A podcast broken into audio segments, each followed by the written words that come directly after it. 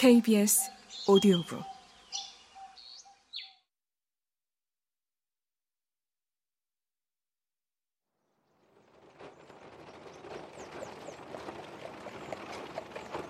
내가 헐떡이며 다가가자 홈즈가 외쳤다.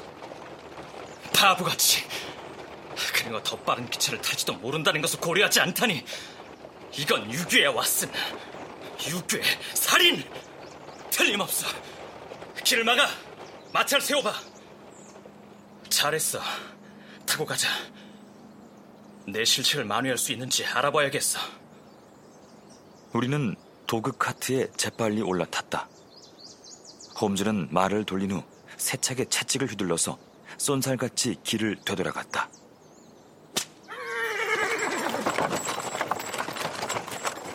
모퉁이를 돌자 홀과 황무지 사이의 전체 도로가 눈에 들어왔다. 나는 홈즈의 팔을 끌어쥐었다. 그, 그, 그 남자야! 내가 숨 넘어가는 소리로 말했다. 홀로 자전거 타는 사람이 우리를 향해 다가오고 있었다. 그는 머리를 숙이고 새우등을 한 채 전력을 다해 페달을 밟고 있었다. 그는 선수처럼 달려왔다. 갑자기 그는 수염이 난 얼굴을 쳐들고 가까이 다가선 우리를 바라보더니 자전거를 세우고 훌쩍 뛰어내렸다. 얼굴이 창백해서 새카만 턱수염이 유난히 두드러져 보였고 두 눈은 열병에 걸린 것처럼 입을 벌였다. 그는 우리와 도그 카트를 노려보았다. 그러다가 그의 얼굴에 화들짝 놀란 표정이 떠올랐다. 이봐요! 멈춰요! 그가 자전거로 길을 가로먹으며 외쳤다. 이 도구 카트는 어디서 난 겁니까? 세우라니까! 그가 옆주머니에서 권총을 꺼내고는 빽 소리를 질렀다. 어서 세우지 않으면 맹세코! 당신네 말에 총알을 박을 거요! 홈즈가 내 무릎에 고삐를 내던지고 마차에서 뛰어내렸다. 당신이야말로 우리가 찾던 사람이요. 바이올렛 스미스 양은 어디 있습니까? 그가 분명한 말투로 빠르게 말했다. 그건 내가 묻고 싶은 말입니다. 이건 그녀의 도구 카트요. 그런데 그녀가 어디 있는지 모른다고? 우리는 도로에서 도구 카트와 마주쳤습니다. 안에는 아무도 없었어요. 우리는 그 아가씨를 돕기 위해 마차를 돌려서 돌아온 겁니다.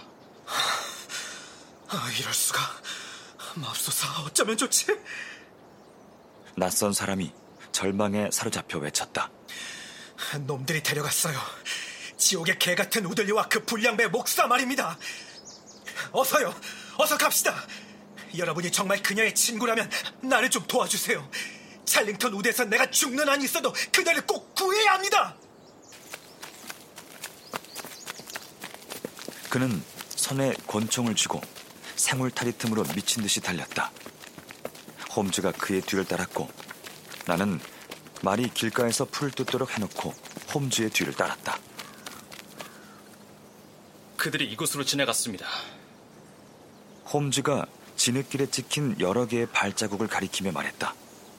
아니, 잠깐 멈춰요. 덤불에 숨어 있는 게 누구지? 그건 코듀로이 가죽 반바지에 각반을 찬 마부 차림의 17살쯤 된 청년이었다. 그는 두 무릎을 구부리고 쓰러져 누워 있었는데 머리에 큰 상처가 나 있었다. 의식을 잃었지만 아직 살아 있었다. 내가 슬쩍 살펴보니 상처가 두개골을 관통한 것은 아니었다. 마부 피터입니다. 낯선 사람이 외쳤다. 그녀를 태우고 가내죠. 그 짐승들이 마차를 세우고 애를 때려 눕혔군요.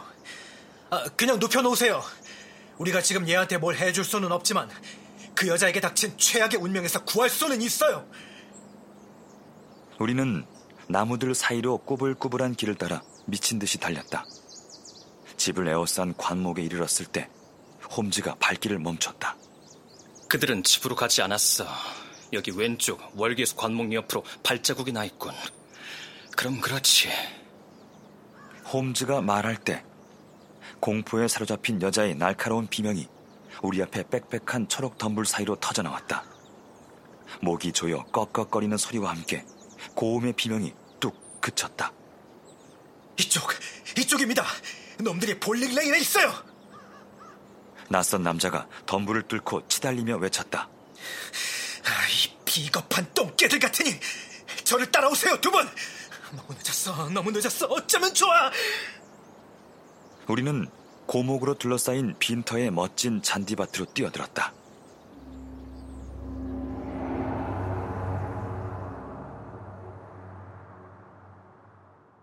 반대쪽에 우람한 떡갈나무 그늘 아래 기묘한 모습의 세 사람이 서 있었다. 한 명은 우리의 의뢰인 여성이었다. 그녀는 손수건으로 재갈이 물린 채 무기력하게 축 늘어져 있었다. 그녀의 맞은편에는 난폭하고 음산한 얼굴에 빨간 콧수염을 기른 젊은 남자가 각반을 찬 두 다리를 쩍 벌리고 서 있었다. 한 손을 허리에 얹고 다른 손에는 승마용 채찍을 든 자세가 마치 승리를 거두어 의기양양해하는 모습으로 보였다. 두 사람 사이에는 늑스구레한 백발의 남자가 밝은 색의 트위트 정장 위에 성직자의 짧은 흰옷을 걸치고 있었다.